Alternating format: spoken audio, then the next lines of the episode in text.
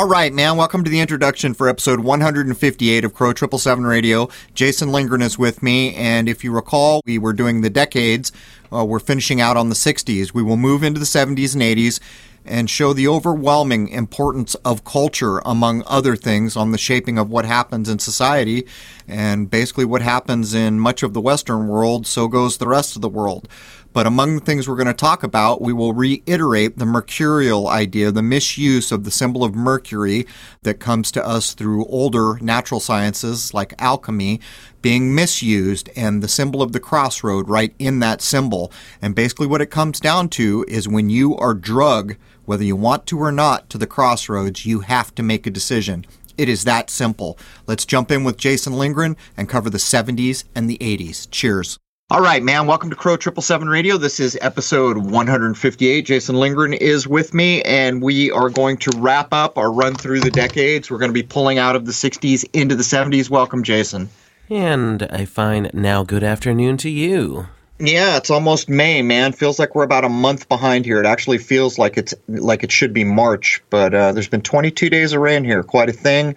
Uh, for the intro, I have done one show, and it's a grassroots brand new podcast called Talk Junkies. They asked me on for their opening episode, which I did a couple months ago. They asked me back uh, yesterday, which I did, and I think they've already got it posted there. Um, they're just getting started. Uh, you got anything for the uh, intro, Jason? Yes, we're going to be doing a free showing of the film on May 8th at Louisiana State University, or LSU as it's commonly called, at the uh, main music recital hall at 7 p.m. Free showing, lots of seats. Tell your friends, tell your neighbors, come on down. And we're going to do some interviews that will go as part of the press kit and possibly on the Blu ray release as well.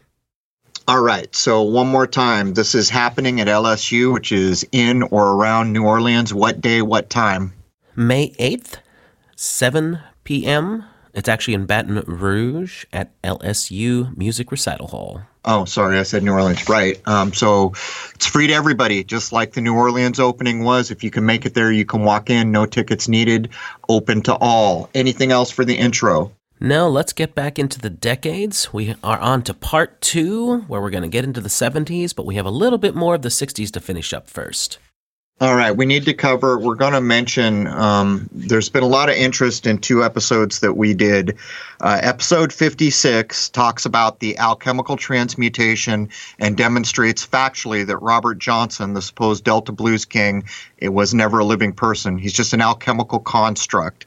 Uh, also, episode 53 does the same thing with nuclear weapons to show that they're nothing more than a construct directly tied to the mercurial idea or the idea of mercury and alchemy or the misuse.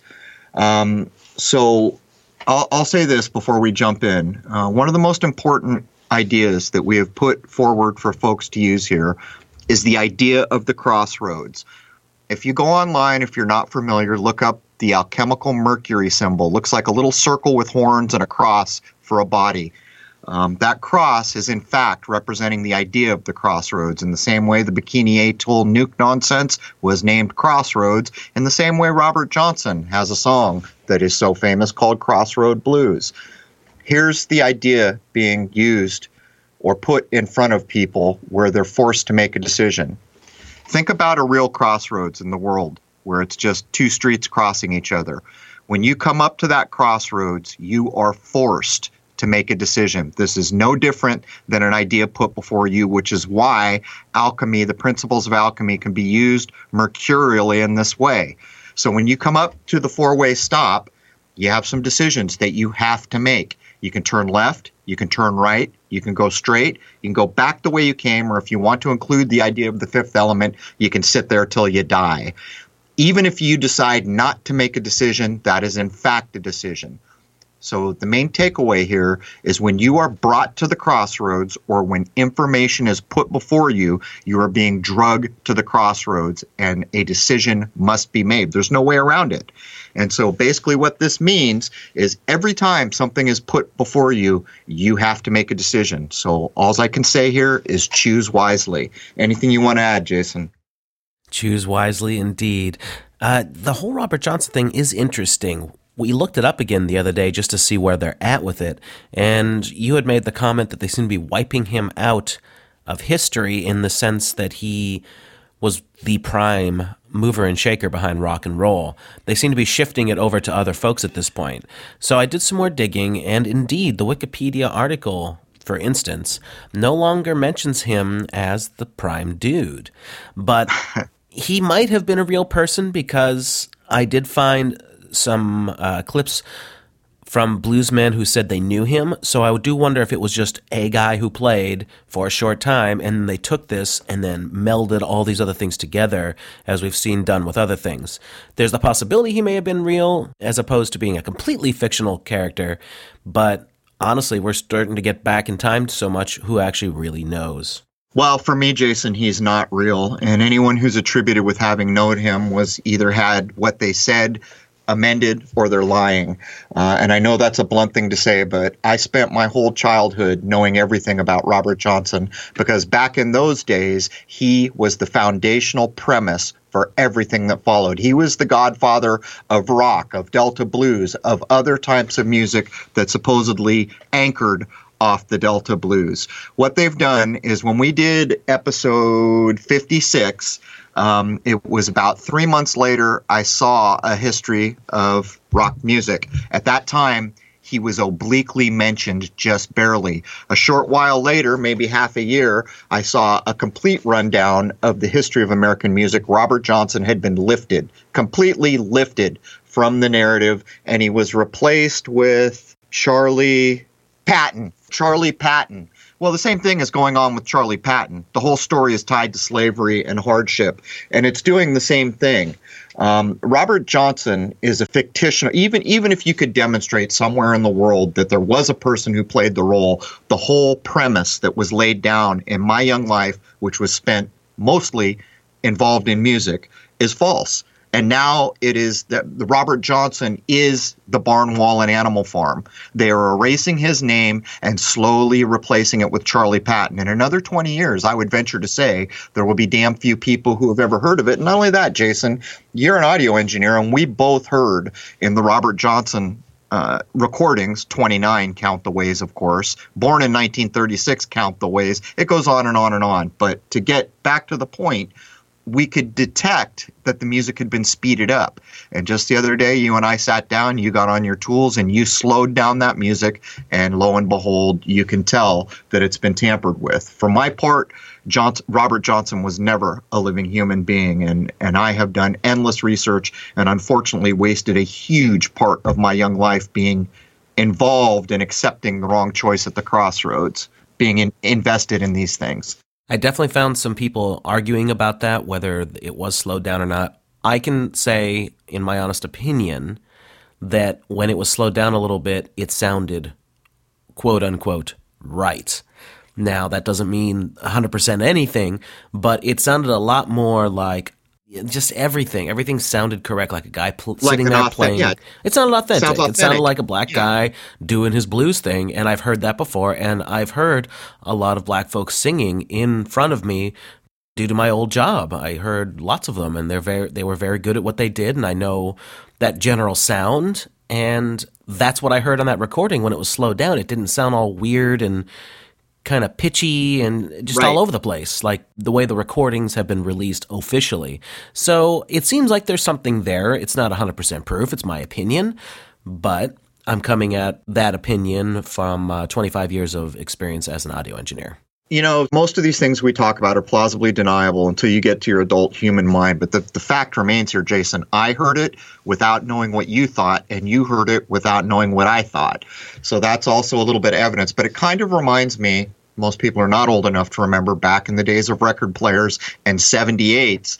Uh, those record players were played with belts, and often they would speed up or slow down if the belt had shrunk or become slack. That's kind of exactly what it reminded me of. But for people who want a very good breakdown of how mercury, the, the misuse of alchemy and mercury, was used to create Robert Johnson. Go back to episode 56.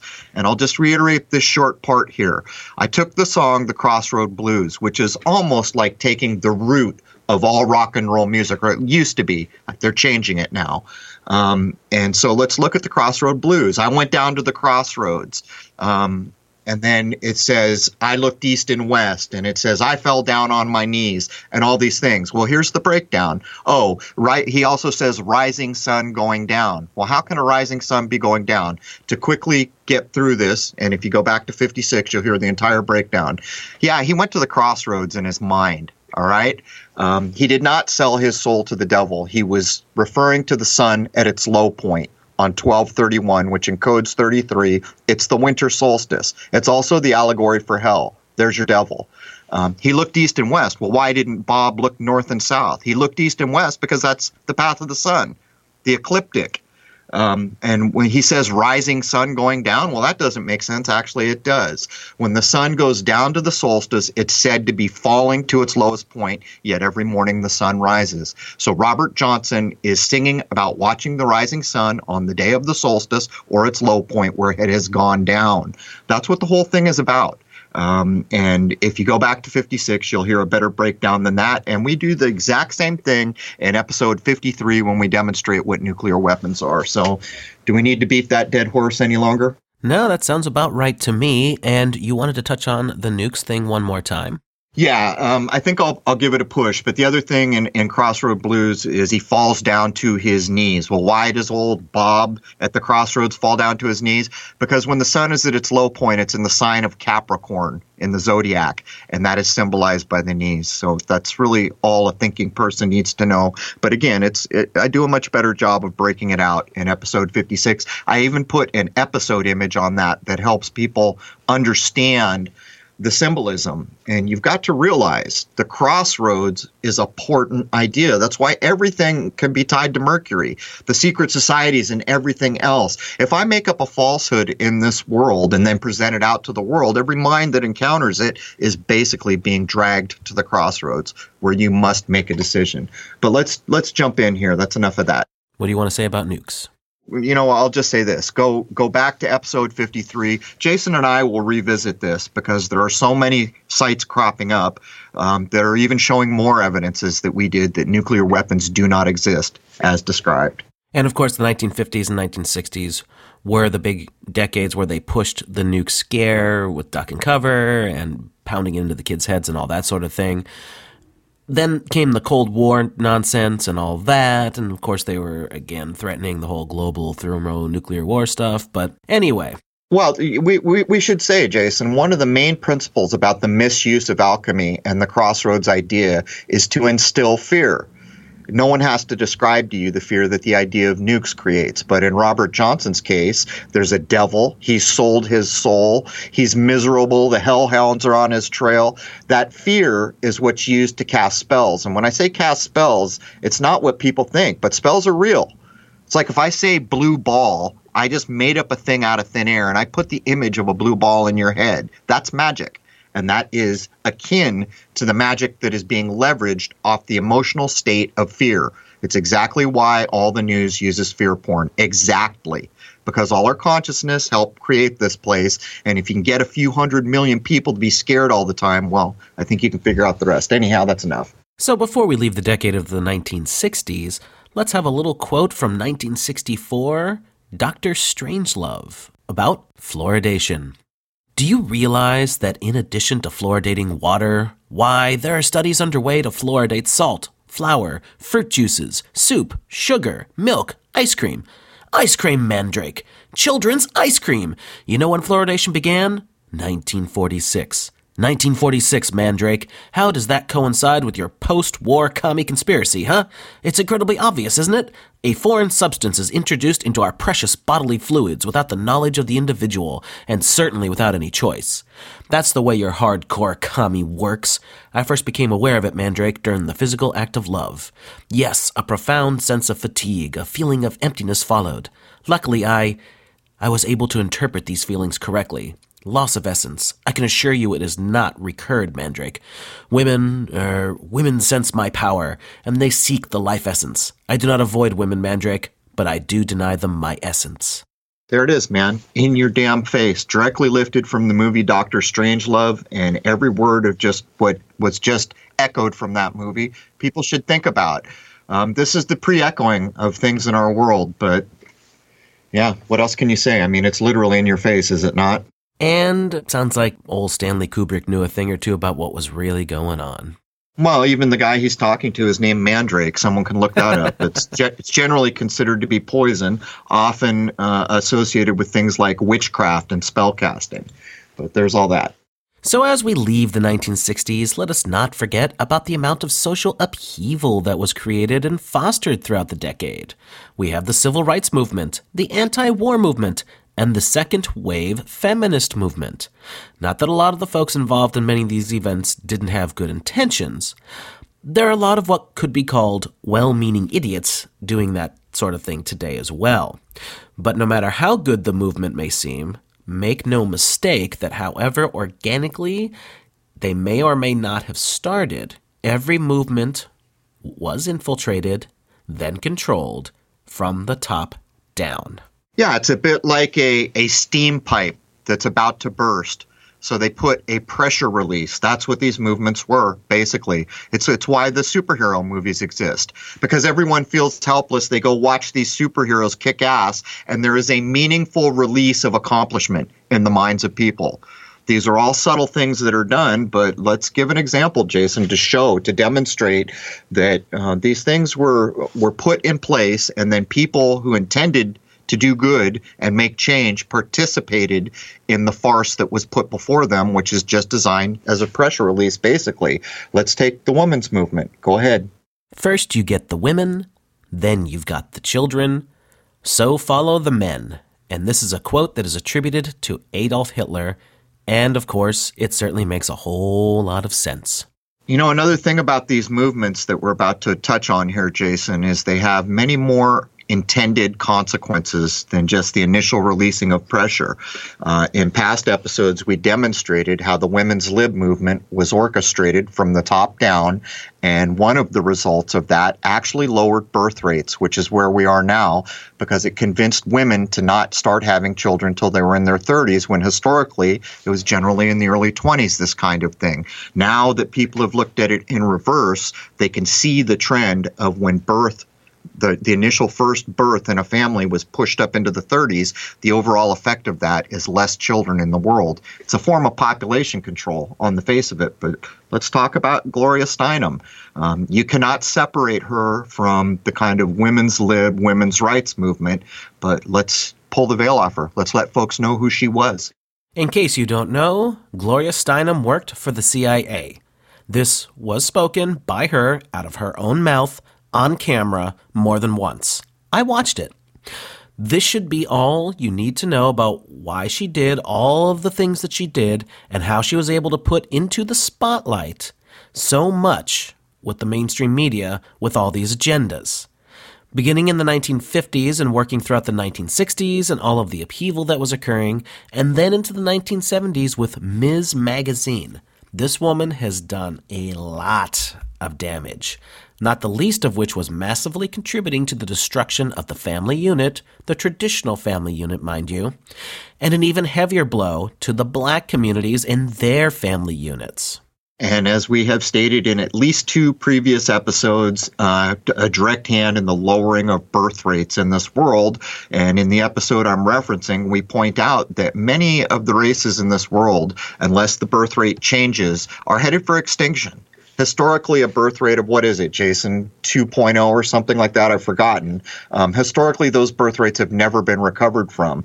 Um, places like Japan, terribly low birth rates right now. Uh, here in the United States. Uh, and it can all be tied to, to things like this, not just the women's lib movement or whatever the hell Gloria Steinem was up for the CIA. Um, there are many avenues that were went down, but they were all top-down constructions. So, keeping in mind what we just gave you on Gloria Steinem, here is the official blurb on Ms. Magazine, and it isn't very difficult to read between the lines. Ms. is an American liberal feminist magazine co founded by second wave feminists and socio political activists Gloria Steinem and Dorothy Pitman Hughes. Its founding editors were Letty Cottin Pogrebin, Mary Thom, Patricia Carbine, Joanne Edgar, Nina Finkelstein, and Mary Peacock. Ms. first appeared in 1971 as an insert in New York Magazine. The first standalone issue appeared in January of 1972 with funding from New York editor Clay Felker. From July 1972 until 1987, it appeared on a monthly basis. It now publishes quarterly. During its heyday in the 1970s, it enjoyed great popularity but was not always able to reconcile its ideological concerns with commercial considerations. Since 2001, the magazine has been published by the Feminist Majority Foundation, based in Los Angeles and Arlington, Virginia. So, yeah, this thing has CIA written all over it. 2001, huh? Since 2001, um, they've reorganized. But, you know, is there anything that doesn't come out of New York in this country? It's like the ground zero for everything that ends up mattering. But uh, in my lifetime, all the way back in the 70s, there was this big push at one point where when you addressed a female, you didn't know whether to call her Miss, Ms., or Mrs. because of the movement that was founded by these folks. Uh, there was this whole push that now we had to use the word Ms. Um, happened a long time ago, but there it is, man. This out of Gloria Steinem's own mouth. She was a CIA operative. You can look up the clip on YouTube. So, treading into the 1970s, let's talk about the Treaty on the Non Proliferation of Nuclear Weapons, or the NPT. And this is a landmark international treaty whose objective is to prevent the spread of nuclear weapons and weapons technology, to promote cooperation in the peaceful uses of nuclear energy, and to further the goal of achieving nuclear disarmament and general and complete disarmament. The treaty represents the only binding commitment in a multilateral treaty to the goal of disarmament by the nuclear weapon states. Opened for signature in 1968, the treaty entered into force in 1970. On May 11, 1995, the treaty was extended indefinitely. A total of 191 states have joined the treaty, including the five nuclear weapon states. More countries have ratified the NPT than any other arms limitation and disarmament agreement, a testament to the treaty's significance. That, of course, was the official blurb on it. Of course. And what, what more do you need to know here? Um, 191 states have joined the treaty. Just count the ways. Just take a moment to count the ways. Nuclear weapons do not exist as described. There's a massive forum on crow777radio.com which have endless proofs that go well beyond what we cover in episode 53. Um, and so here we have this whole worldwide thing going on. And what's it about? It's about an idea. It's dragging your mind to the crossroads. And by the way, the idea doesn't have any merit. It's all poppycock. All right, moving on with some more technology. The Intel 4004 is a 4 bit central processing unit, or CPU, that was released by Intel Corporation in 1971. It was the first commercially available microprocessor by Intel and the first in a long line of Intel CPUs. The chip design started in April of 1970 and was completed in January of 1971. The first commercial sale of the fully operational 4004 occurred in March of 1971 to Busicom Corporation of Japan, for which it was originally designed and built as a custom chip. In mid November of the same year, with the rather prophetic advertisement of announcing a new era in integrated electronics. The 4004 was made commercially available to the general market. The 4004 was the first commercially available monolithic processor fully integrated in one small chip. This began the technological line for the home computing revolution and all of the other wonders of computing technology that we enjoy the luxury of today. Microsoft officially starts up in 1975 and Apple Computers in 1976, which would be the beginnings of their home computer revolutions, making the concept of a computer in a home not just a usable possibility, but now, along with the internet, an absolute necessity. Well, they were pretty good at naming things, weren't they? The 404, which is the 44 idea, but of course it's the 8 idea. Little infinity going on there, eh, Jason? so, how early did you get a computer into your life? It was the mid 90s, uh, right? It was before the internet was really available to people. That's when I got in. But um, prefacing the next bullet point, uh, what's kind of funny is in my family, um, televisions and things like that weren't very important. We never saw a color TV in our household until late in the 80s, actually. Um, but for some reason, in the 70s, we had a Pong game on our black and white TV. I don't even know where it came from. But yeah, I vaguely remember those. It was a little standalone thing, kind of the predecessor to the Atari. Yeah, it was a little little tiny box that had one game on it, Pong, uh, with two little wheels that you spun to move your paddles, and the more advanced ones you could speed it up, and the more really advanced ones you could control the size of your paddle. Um, but it was it was a huge deal. It's hard to communicate to people now that are so used to the games we have now what a big deal this was because up to that point your television was not interactive. You stared at it, it did what it did, and all of a sudden, with Pong, you could make your television do things from user input. Um, so there's the line in the sand, man. 1972. Well, in the very early 80s, I got an Atari 800 XL computer after having an Atari 2600 that my older brother and I shared. And I basically grew up with computers being a normal thing in my mind and as part of society. A lot of people I knew were into computers and technology and all that, and a lot of my friends went on to get into computers and things like that. Well, I was kind of fortunate um, because I grew up basically a decade before you, and um, I was never very impressed by Pong. I played it not that much, but I did play it. Um, and by the time computers came, I was interested in trying to be an animator and things like this. And then, of course, some of my first big jobs out of school after my internet technology degree was sitting in front of a computer for 40 to 80 hours a week a week during internet startups. So basically, I always viewed computers as I got to sit here and do this, and when I don't have to, I'm going to go do something else. And that's carried forward to today. So that's quite different from the generation of young people that we now have where there's really no separation. There's no facet of off time or free time that isn't integrated with technology. And again, that first processor was very aptly named the 4004. So most folks think of Pong, which was released in 1972, as the first commercially released video game. But it was actually a game called Computer Space, released in 1971 by Nutting Associates, that was the first fully released to the public console machine. It didn't take off the way Pong did, and so it is looked at as being the first. So I'm not even familiar with this one. I'm not even sure if I've seen it. Uh, are you familiar with Computer Space at all? Yes, I actually looked it up on YouTube to see what it looked like and all that, and they were very cool looking space age console things. It was a not a console for your television, but an early arcade standalone. style. Exactly, standalone, yeah. And uh, it was very sleek and rounded, very 2001 A Space Odyssey kind of thing. Or actually, it looked a lot more like stuff that I saw in A Clockwork Orange. It had that kind of look to it with a very rounded screen and, and all that kind of thing. Very, very cool looking, very artistic, I guess you would say. And it was a very, very simplistic game where you had a little rocket ship and you shot at saucers that were shooting back at you. Well, you see, there's another reason that uh, my generation wasn't big too much into the consoles because that's when the quarter arcades were still here. So you could go play Galaga or Space Invaders. Um, you did these things at the arcade, but there's a whole esoteric side of gaming that people are completely unaware of. We may do a show on it at some point. A good example of that is Galaga, the game Galaga um, it has been slyly inserted into common culture to represent some hidden aspects of our existence.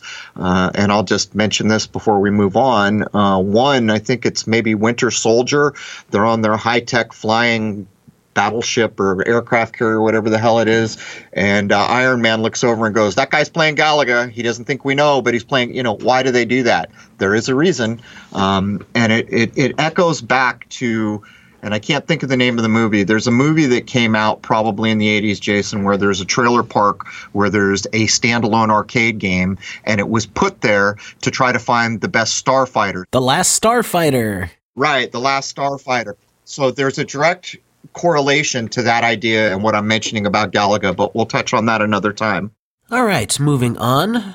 Toward the end of World War II, 44 leaders from all of the Allied nations met in Bretton Woods, New Hampshire, in order to create what would be called a new worldwide economic order.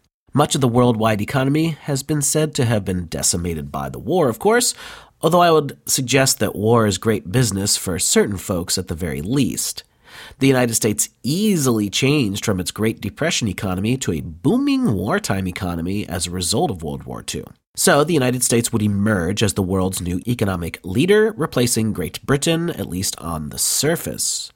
This historic meeting created several worldwide economic agencies, but it also created an international gold backed monetary standard which relied heavily upon the United States dollar. This system worked quite well up until the 1960s when the weight of the system upon the United States became what was said to be unbearable. On August 15th, 1971, President Richard Milhous Nixon shocked the world when he officially ended the international convertibility from United States Federal Reserve note dollars into gold, which brought an end to the Bretton Woods arrangement quite a bit going on here, but here's here's a recent thing that I've noticed. Um, I haven't looked into it super thoroughly, but the idea in the minds of most people, not too many decades ago, was nothing was bigger than Wall Street. At some point, kind of the Hong Kong exchange was was recognized as being up there, but just recently, I saw stated outright that the city of London dwarfs both Hong Kong and um, Wall Street put together.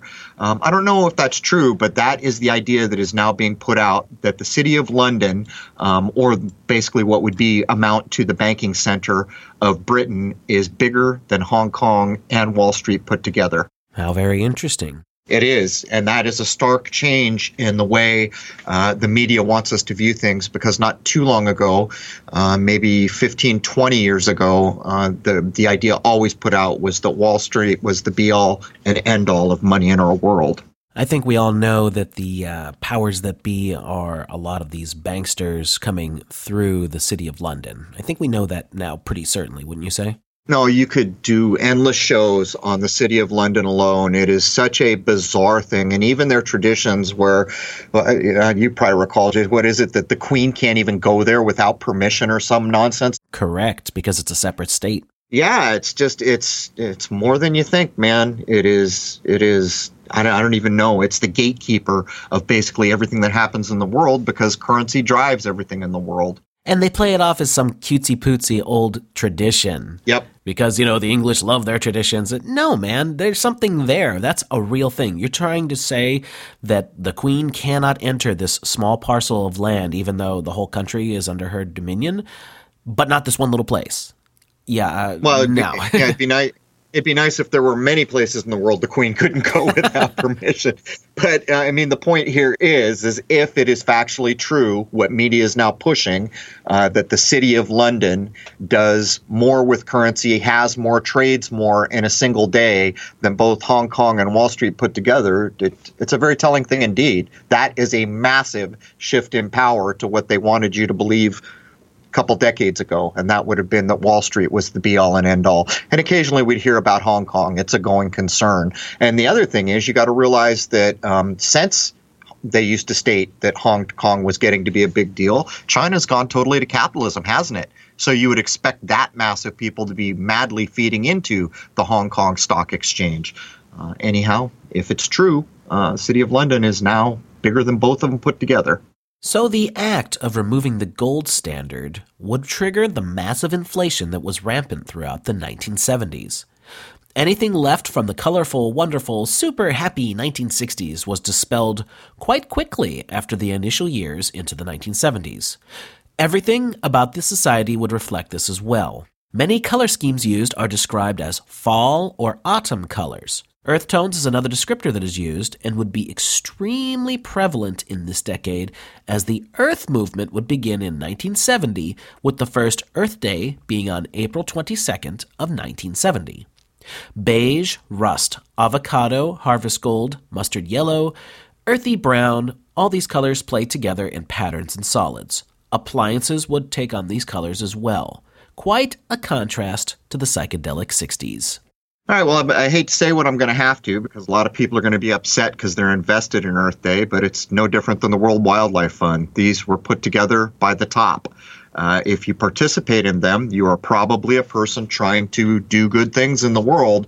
The problem becomes that these things exist because the people who control our world wanted them to exist. And we've done a lot on the World Wildlife Fund across certain episodes to show um, how the excuse is used that we're helping animals, and while at the same time they're completely hindering human beings in one way or another and taking control of massive portions of land. Um, we may cover Earth Day at some point, but you know, here we are in the 1970s, and I'll state from all the research that we've done, there are two presidents that have that started what has become more damage to the modern world than any others I can see. Uh, one of those was Jimmy Carter, who stacked for the first time every portion of government with trilateral commission members, and the other one was Richard M. Nixon, who not only took us off the gold standard and decimated uh, the stability the currency used to have before that. In 1973, he did a thing that we will never quit paying for until it changes. He made hospitals for profit with Kaiser Permanente. Um, think that was an idea that was meant to be here a while. Permanente, even taking the royal name of Germans, Kaiser, as part of it. Um, before that, and very few people are my age listening to this, I would imagine, it used to be that hospitals were here not for profit, but for the health of a human being. After this happened in 1973 under Richard Milhous Nixon. It became for profit corporations that slowly crept away from any concern with the idea of healing. It became all about control and money. And I'm going to take a moment here once again to reiterate what I've said so many times, and that the social engineering, in my opinion, is very obvious coming out of the 60s and into the 70s. Everything has this very dark, gritty look and feel and sound. And the example I always use is watch an episode of the original Star Trek, which is vibrant and colorful and sounds good and all that, and then watch an episode of The Six Million Dollar Man, for instance. That is what I used as a basis for comparison.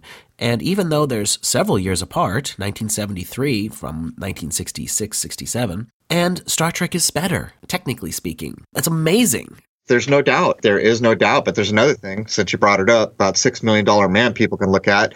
Uh, more than one person played Steve Austin, and it's demonstrable. Uh, there is one episode that I recall having viewed a number of years ago when I began to realize this. Um, it's about an island that nobody can see, and I guess there's aliens there or something. Well, the Six Million Dollar Man has a fight scene on that island, and uh, part of what was left in, you can see the prosthetics on his face wrinkling up. Um, and here's another thing: look at look at people like Glen Campbell. Look at the whole way their faces, and then look at Lee Majors, the guy who played the Six Million Dollar Man. But the main takeaway here is uh, when you get into the 70s not everything was covered so well, but nobody had any reason to believe there was any reason for concern. After all, the greatest generation was still there that had massive pride in the United States. They had come through World War II, they had saved the world from the evil enemy. Uh, all this trust still invested in everything. They, they didn't have a reason to scrutinize anything, and they didn't. But there's one example. Go look at at Six Million Dollar Man episodes. There's more than one Lee Majors or more than one actor playing Six Million Dollar Man. But there's all that, Jason. Now, there is a technical reason why audio and probably some video, film, and all that took a downturn. And that's because in the 50s and into the 60s, a lot of the equipment was built by hand and run by people who are absolute geniuses with the, the gear, with the equipment, with sound and, and room and acoustics and all that kind of thing. And then as we get into the uh, solid state age, things start being able to be mass produced. And of course, tolerances start getting a little more iffy because they just want to churn things out. And of course, that has a cumulative effect after part after part part not being quite where it should be. And you have what we see in the 1970s where it's just not quite as good. Now, as far as music is concerned, it does kind of rebound, and toward the late 70s, everything does start sounding a lot cleaner and flatter and all that kind of thing because everything's solid state and the tape machines got better. But there's a transition period where I hear a lot of things in the 70s. It just does not sound as good as the 1960s or, or even the 50s, really. Well, here's the thing what's the main difference between an analog device and a digital device? Um, and you and I are about to demonstrate this with cymatics, right? We're going to use analog devices. Um, in an analog device, you have real aspects of nature going on real current, real waves, real vacuums, real whatever the heck you want to look at. By the time it gets to digital, everything's been converted to a one or a zero or some semblance of that. In other words, the the natural thing that's being mimicked here is being mimicked by computer code, whether it's binary or otherwise. And one of the things Jason and I are going to set out to do is try to demonstrate whether or not an analog signal of the same frequency is any different than its digital counterpart. Um, these are tough things to go at, but at the base of it, that's the way I think about it. Because I remember when I first started playing music and guitar, there were tube amps. And that has a sound that you just don't hear anymore. It's the same thing with records and MP3s. Uh, most of today's young people listen to MP3s and they think that's quality music. It is not go back and listen to even an old scratched up LP, there's a life to it, a deeper depth, a volume, a fullness that is completely missing in the later MP3s. Well, a lot of people are equating that the uh, cleanliness of the digital is the superiority over the vinyl or the tape or whatever. And sometimes that's true, but with MP3s especially, you're talking about massive lossiness. Yep. And the smaller the MP3, the more frequencies are being chopped out of the frequency of the wave so that it can be smaller. And of course, that just starts having a cumulative effect again. It just starts sounding like bleh. So basically, the idea behind that is we will throw out quality so we can have volume. You see, these are not logical choices that any human being would make if they understood the choice being made. They would always want quality. You want the best you can have. But what we what happened in essence was we were convinced the CD was going to be a great thing, which is so ironic because the CD ends up being what kills the music industry as it once was because you could rip the music and that's how places like Napster and other things happened. So basically, the record companies, which were told didn't want to go to CD, were talked into going to CD. And then, as soon as computers were in every household, anyone could rip the music. But that sets aside the fact, and I don't know how to describe it. It's a, it is a surgical, very sterilized, kind of cold surgical sounding event when you listen to the music in that way compared to the old analog ways that we used to use. And you'll hear a lot of audio engineers, especially if you read older articles, say that the CDs that were being put out of certain classic albums just didn't sound anywhere near as good as the good LPs that were available. They said, like, oh no, it just doesn't sound the same. It, it's missing something. That's right. And there's another scam going on because when we went to CD, the marketing to push to how much better they were um, actually made you pay for for a CD. And the fact is that it cost a fraction to make the CD because it's digital. You can re- you reproduce it endlessly. You're not pressing vinyl and cutting grooves and making a 12 inch sleeve with all this artwork. You got this little plastic gem case and a little plastic CD. The cost went down drastically, and that's part of what ha- helped kill the music industry as it used to be because all of a sudden the price jumped up for CDs, and that's when the whole question came to be of why the hell am I buying this whole album when I only really want this one song, or at least that's the excuse used. And of course, that pays the way for ideas like Napster, where I want this song, but there's all that. So, as the economy took its massive downturn and inflation got out of control, this would be the end for the common household to have a single working family member unless they had one hell of a good job. Both parents having to work meant no one at home to watch and raise the children. But the state had the answer for this. It's so much easier to control a population when you can indoctrinate them from the ground up. Right. This is also, and most people don't recognize it as such. Um, it is claimed, and these are mainstream statistics, so who knows how close they come. But it is claimed that the height of the United States as a successful thing, uh, unions made up 37% of the country. Whether or not that's true, um, some version of that is true. I don't know how accurate the numbers are, but currently, the last set of numbers I saw, uh, unions are about 6% or less. Um, and what's happened is ideas like unions, which used to add diversity and actually a lot of job security into retirement, were demonized, and people were convinced that these were bad things. And the truth of it is, is that anytime things like unions happen, the the one person who doesn't want the union is the corporation owner because they lose a little bit of control to the workers, right? So that's all starting to gear up at this time. It's just not very visible because the breaking of unions is going to come decades later.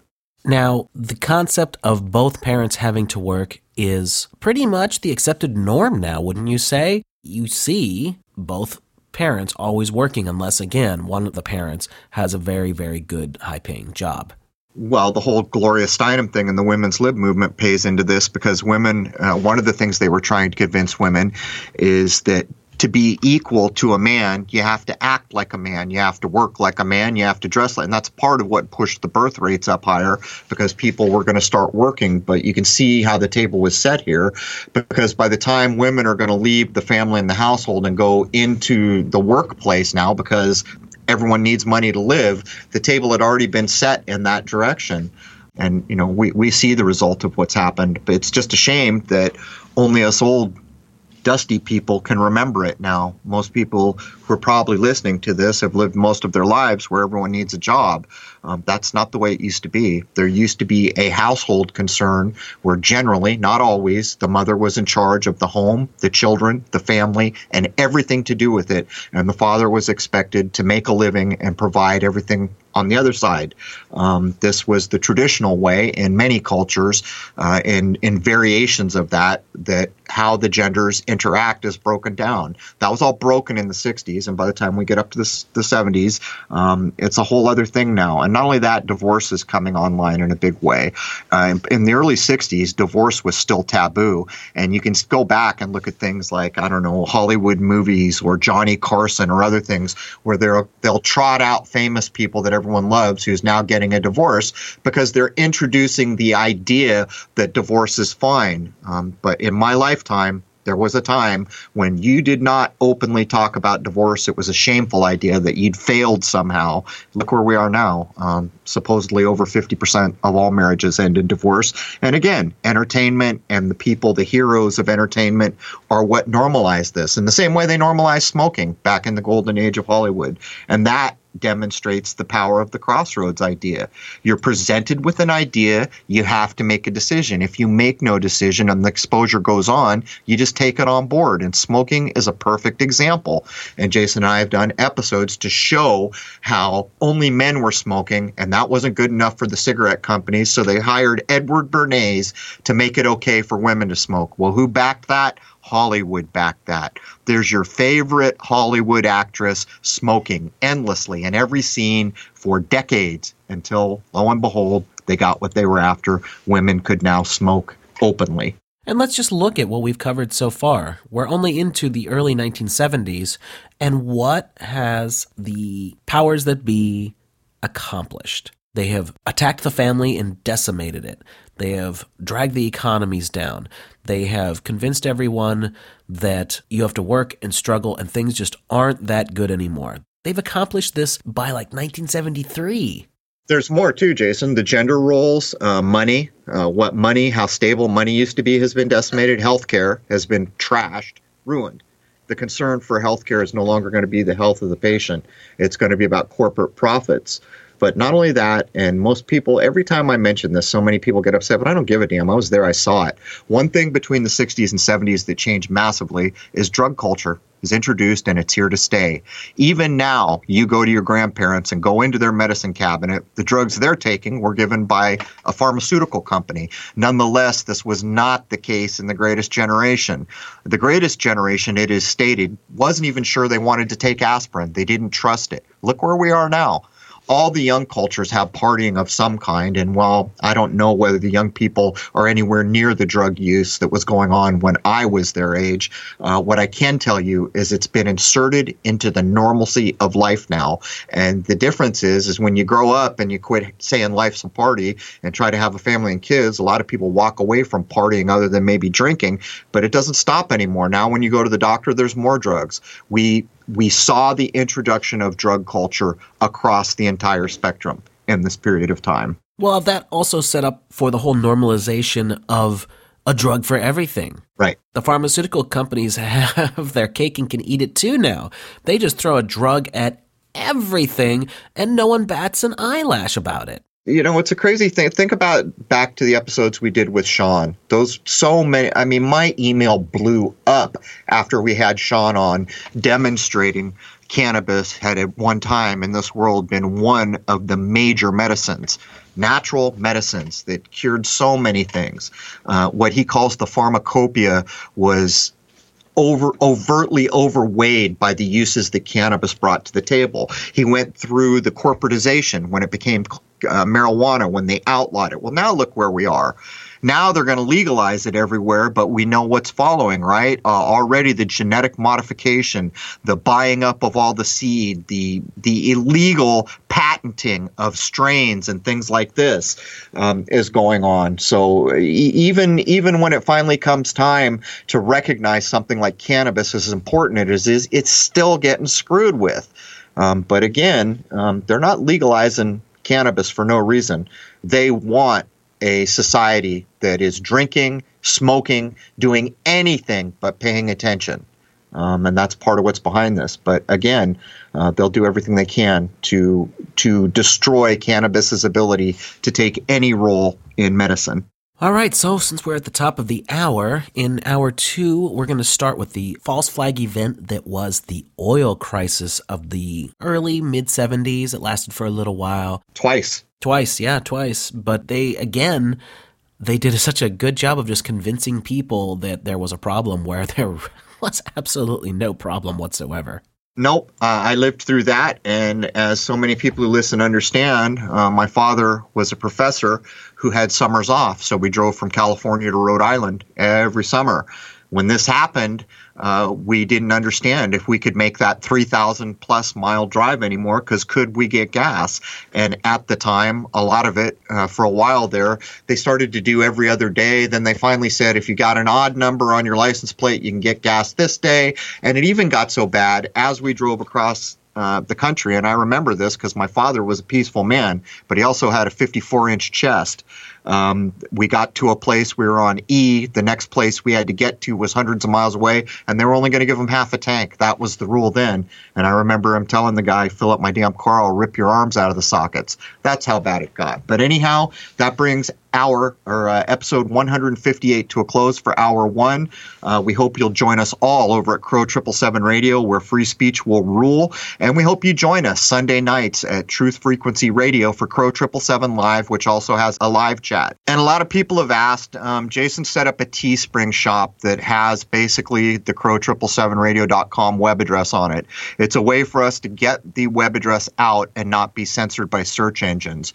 So Teespring.com. There's a Crow 777 store. And also, for anyone interested, Shoot the Moon, the movie, which is about to show for free again at LSU, as Jason mentioned in the opening, is streaming on demand on Vimeo. So if you go to look for Shoot the Moon, you can use Jason Lindgren's name or the title Shoot the Moon, but you've got to be Vimeo on demand to get the search term. But for right now, the second half of this is going to cover a lot of things that are tough to talk about in hour one with the good ship censor all over our butts all the time. So please join us at crow777radio.com for hour two. There it is, man. Cheers.